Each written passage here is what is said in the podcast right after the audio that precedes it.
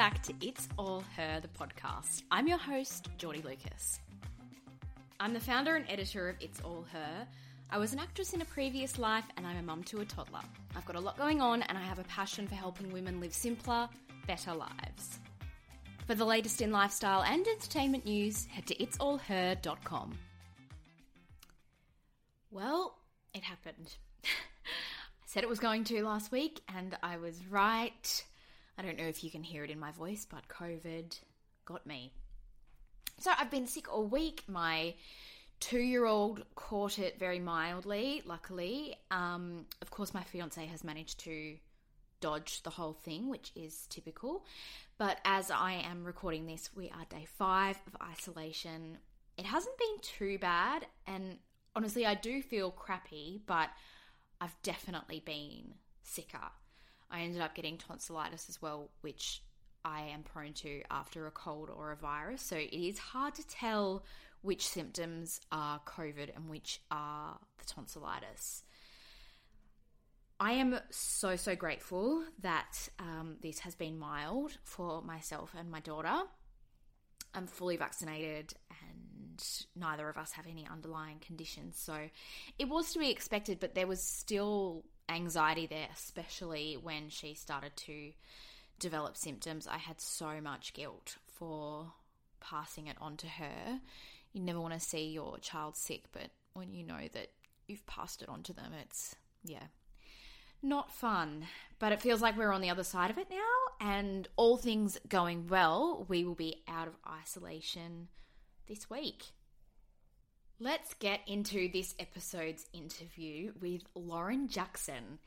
Now, Lauren is one of Australia's most successful basketball players. She represented Australia in the Olympics, but she's also played in Chinese, Korean, and American leagues. And late last year, I caught up with Lauren to talk about her career, why she was disappointed with her retirement, and why she's turned to C B D oil to treat her chronic pain. We also spoke about how motherhood has changed her relationship with her body and, of course, how she keeps life simple for herself. Here's my chat with Lauren Jackson. Thank you so much for joining us on the podcast. I'm so excited to talk to you. I played basketball as a young girl and, and idolized you. How have you been? It's been a crazy year, hasn't it? Oh, gosh. Um, thank you. Thank you for having me. Um, yeah, it has been nuts, absolutely nuts. I think just with uh, COVID the last two years and the lockdowns and just the uncertainty around everything, it's definitely sort of changed the way we live and mm. probably subconsciously as well, you know, um, the way that we normally would go about our business, it's sort of changed, and trying to plan anything any, you know, anywhere in the future is really, really difficult because we just don't know what's going to happen. So, yeah. So you are one of the most decorated Australian basketball players. What are some of your earliest memories of the game? Well, you know, I think just being around the stadium here in Albury and watching my parents play and coach, and, um, you know, I, I just remember being at the basketball courts, and if I was tired, I'd, you know, get under the bench and go to sleep under the seats or and, and today, you know, I just was shooting um, with some friends just then, and the ball where it landed, um, you know, up sort of above, just below the windows and stuff, it landed yeah. there. But, oh, my God, that just reminded me of something I did when I was ten years old. So wow. It's funny, but just those moments um, in the stadium. And I guess because I've moved back home, you know, where I was born and raised, I, I yeah. get to sort of live a lot of the uh, old memories that sort of come flooding back. So yeah. it's special, yeah. And aside from your height, when did you realise that you could potentially make a career out of playing the sport? Well, my mum and dad both represented Australia, and my mum actually was um, one of the first female basketballers to go over to college in America and wow. play. So she went to L S U in the seventies, and I, you know, I just wanted to follow my mum's footsteps. You know, when I was two, my grandmother cut her Australian uniform down for me, and I, there's all these photos of me in Australian uniforms from when I was a baby. Yeah. So um, I I guess I just always thought I would be a basketballer, and I never considered that I would be anything else. So um, and I was really fortunate to have had parents that had done it themselves. So it was a real achievable goal and something yeah. that um, was right there and um, definitely something that I could do. So, and I loved it. You know, right from the minute I picked up a basketball, I was obsessed with it. Um, mm. My brother, on the other hand, hated it. You know, he hated basketball. He was six foot eight and um, he's wow. just in love with trains. Uh, I don't know, trains. Um, what a waste. Well, he wouldn't say that because he's actually really like good at what he does, but he, um, yeah, just never really got into basketball. So yeah. um, me, I think I was just born to do it. It was my destiny. Yeah. So you had an incredible career, but if you had to pick some of the highlights, what would they be? Oh, look, there, there are a lot of highlights. Um, I think, you know, obviously winning the World Championship was so special because I was representing Australia um, in the green and gold. And um, what else? I think a lot of it, just uh, W N B A championships. Um, I think that first M V P was really, really special over in America mm-hmm. in two thousand three because I was the first foreigner um, and I was so young. You know, I think yeah. I was about twenty-three or something. Um and or twenty-two, and I yeah just never thought that that would happen. And then the same thing with the Hall of Fame just recently, the Naismith Hall of Fame. I was that was pretty special. Yeah. And so you had a string of injuries and you ended up retiring because of an ongoing knee condition, and you have been quoted saying that you didn't it didn't end quite the way you wanted it to. No. How did you reconcile that? I mean, you've got this injury, but you in your heart you want to go on. How did you come to that decision to actually walk away? Well, the injury itself I had in two thousand fourteen um, when I was playing in China, and it was a degenerative issue, so um, nobody knew that it was sort of happening. And it was it was an interesting one too, because for years, you know, I'd get this pain in the back of my knee and, and nobody could figure out what it was, like M R Is, mm. and then it would go away. And I never thought anything about it until it flared up again the next time. And so I, yeah, when I was in China, it, I felt it rip. Like, so that pain actually then like ripped. I felt it rip in the back of my knee. And, um, you know, obviously there's a, a big language um, difference there, and, and they speak Mandarin, and I uh, didn't understand anything the coach was saying to me. He didn't understand anything I was saying to him. And it got to the point where, um, look, I was just in so much pain that I was crying. Like uh, I, I sort of jumped in a jump ball, and my knee, yep, just ripped. Like I felt it was bizarre. And um, he wouldn't sub me off. So I'm playing in this first half of the game, and the, and the coach would not sub me off. And, I mean, I was in tears. Like, and I've never been like that on a basketball court. And um, at halftime I just said, mate, I've got to go home. I can't – I've got to go home and get this scene because it's whatever it is, I cannot run. I can't move. Yeah. So I ended up leaving the club. We got to the playoffs and everything, and I had to leave them, um, you know, right when we hit playoffs. But, you know, it was the end of my career. So, I mean, in hindsight, looking back, it, it was one of those things where I just – and then, look, it was a – from that point on till two thousand sixteen when I retired, it was surgery mm-hmm. after surgery because I was rushing back to try and get back to different teams, different tournaments, and I just kept re-injuring it. Um And, yeah, for two years I just really was suffering um, a lot and, and a lot of surgeries. So I think in my mind I was kind of like, when the doctor said to me, this is it, you can't, you cannot come back from this, I was kind of relieved because yeah, I just right. – and I'd said to them too, you know, if you don't think I can go on, you need to say it because I can't say it, because I think I knew in my heart that it was never going to get better. And yeah. the last injury I did was a torn A C L, and then I got a bloody staph infection. Um Oh and that was it. Like that was the, the last straw. Yeah. And, um, yeah, that the doctors finally said to me, you know, this is it. And I, yeah, I was relieved. I was relieved yeah. because I was able to get off all the medication. I was able to start the rest of my life and move on. Yeah. So, um, I mean, it was hard. Don't get me wrong. Like when you do retire, like there's a moment where you're like, oh my God, what am I going to do with myself? But in the same breath, there was just so much to look forward to. You still loading them and heating them up with all your single shit you've been dropping. You feel me? Loading them up on. It, it only takes structure. And, and, you know, just paying attention to the climate of the game. Yeah. Nah, man. So do do your homies uh got a role in your in your little, you know what I mean? Yeah, yeah, we all we all artists over here, man. I'm Y'all trying, all right? Oh, yeah, I'm trying, yeah. I'm trying, I'm, oh, trying yeah? I'm trying to get them on there. Yeah. Yeah. Look, look, look, we all artists, man. We go, you feel me? We gonna have this like Bro, me and my man, like me and my man Kyle, we be like, I don't know, we play, we play with this shit right now. With this shit. I ain't gonna lie, we play with this shit right now for for. Oh, I ain't gonna don't lie, play it, don't play with it. No. Take that shit serious. Yeah, I was gonna say, did you sort of come up against a bit of an identity crisis? I mean, so much of your life has been dedicated to being a basketball player, and then all of a sudden you walk away.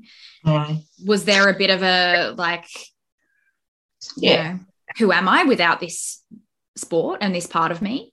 Yeah, definitely. Um, there was, but I really invested a lot of time in studying and, and trying to get myself just a degree so that at least I had something behind me so that I could, you know, go into something different and mm. find a passion somewhere else.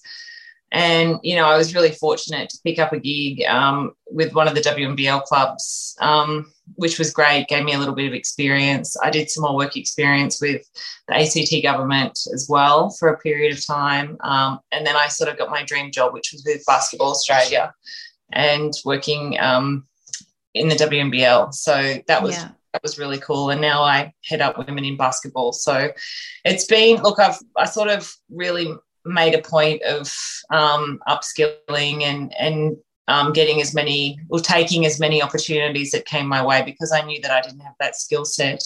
Yeah, and I needed to find what I was good at. Um, and look, I'm st- it's still a daily thing. Like I'm still learning. My C E O, our C E O at Basketball Australia, great guy.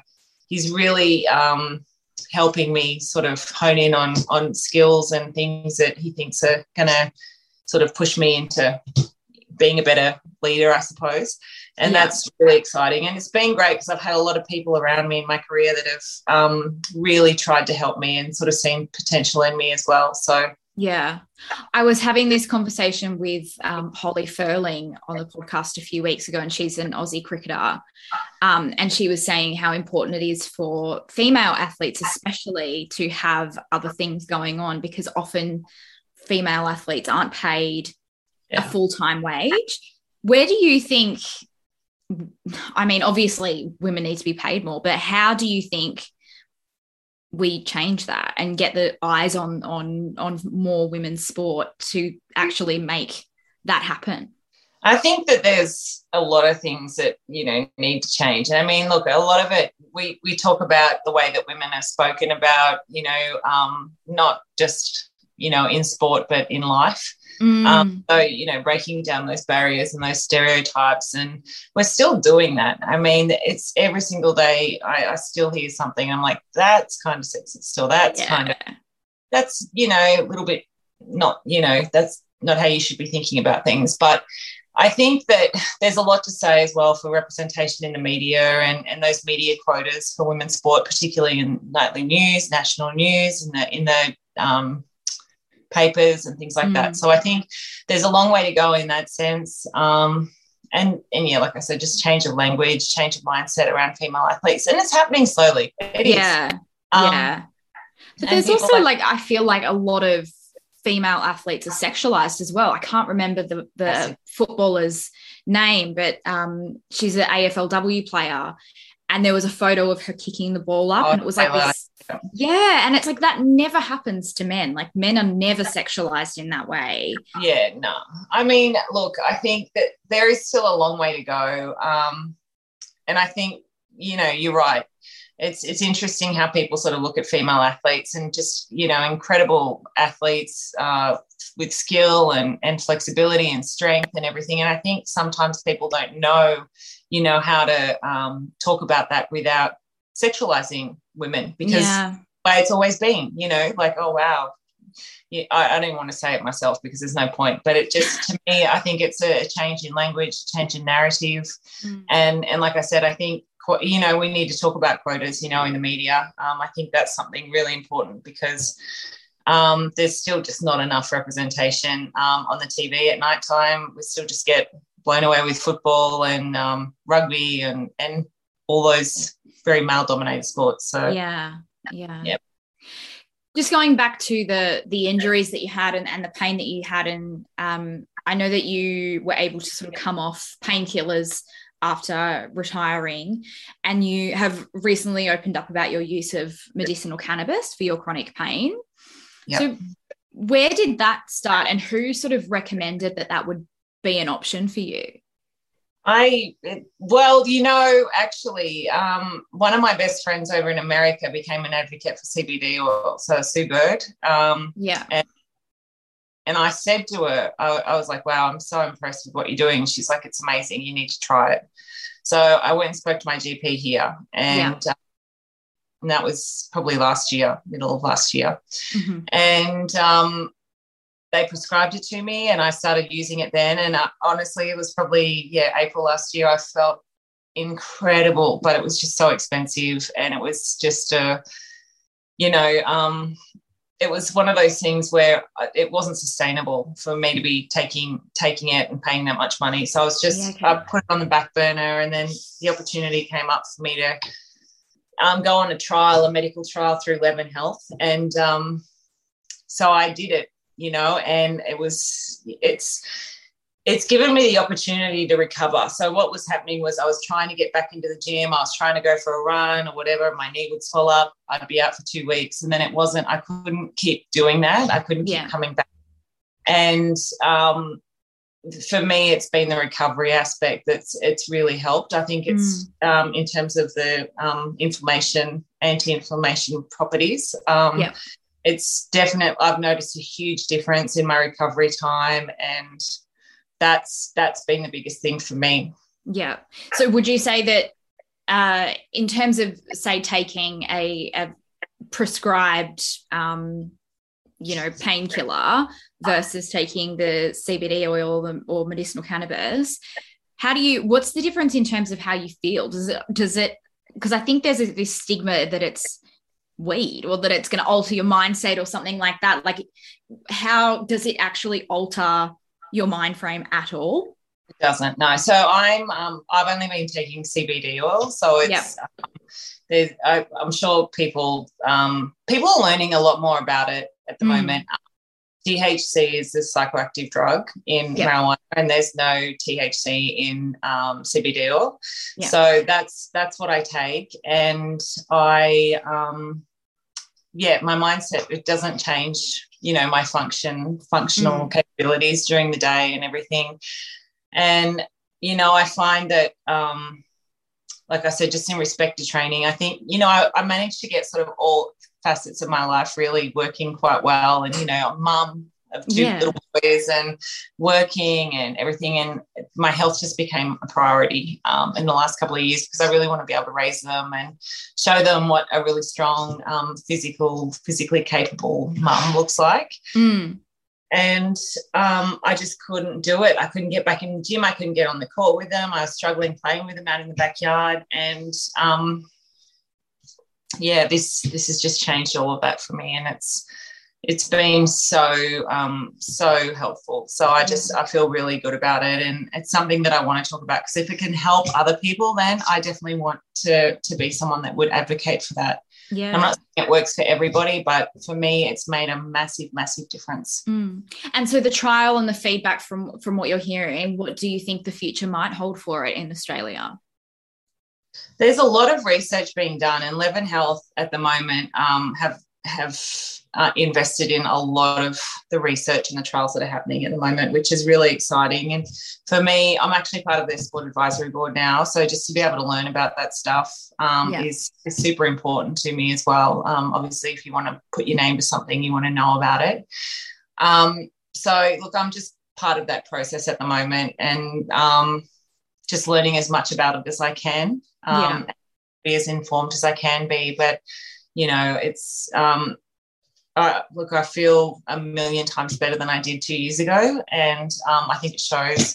And and the way that I'm able to train again, you know, I want to try and get back out on the basketball court um, at whatever level, it doesn't matter. Yeah, just, I want to be able to do that and do it pain free. Yeah, gosh, the domestic team would be pretty pretty lucky to have a team.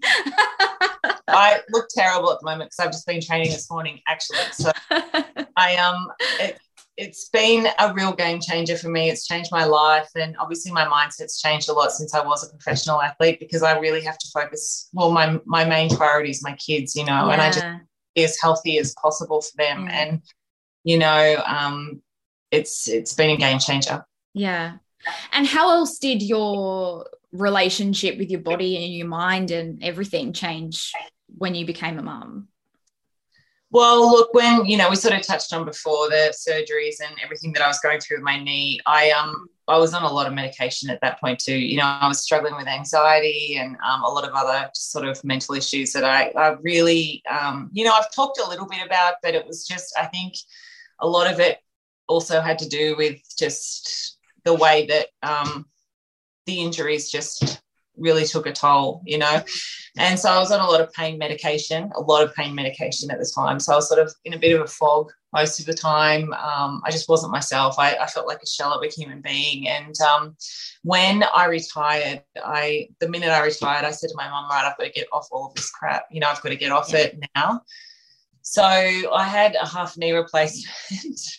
And then um, at week six, I think we got rid of everything um, out of my house. And it, it actually felt like, I, I, I don't know, I got the shakes. I was, I went through a lot for about a week. Wow. Um, and that was it. I just said, right, this is never again. And, um, you know, I've been true to that. And it's, yeah, my life has completely changed. Um, but, you know, the whole pain thing, you don't have to, I don't have to be in pain anymore, which is just mm, blown me away. Yeah. yeah. So what does twenty twenty-two hold for you? twenty twenty-two, well, it's a big year. I don't know. Um, Hopefully no COVID. No. Well, look, I think it's spreading so quickly at the moment. Yeah. I think we're all going to get it at some point. It's frightening, right? Like mm, I think yeah. that's something that I've just talked to my parents about this morning, but, you know, it's frightening to think that it's we're all going to get it at some point. Um So, you know, I'm just going through at the moment. For me, you know, my kids aren't vaccinated, so I feel... Yeah, um, I feel that as well. Yeah, it worries me. It worries yeah. me a bit. Um, but also, too, we live right next to my parents who, you know, they've got sort of underlying health things as well, and I just really am concerned about them catching it. So same as everybody, we've all got this happening in the back of our minds, probably... placing a little bit more pressure and anxiety on us than we would like. Yeah. But twenty twenty-two hopefully will be a good year for work, for for play, you know, um, and, yeah, just see where it takes me. I'd love to be playing playing some basketball, and I might be. Who knows? Yeah. So just to finish off, we're all about making life simpler and better for women. How do you make your life simpler and better for yourself? Oh, look, um, I think it, it, a lot of stuff comes with age and maturity, just learning what your body needs, what you need. Um, you know, for me personally, uh, I'm a single mum with my two little boys. I mm-hmm. need sleep. So however I get that sleep at nighttime.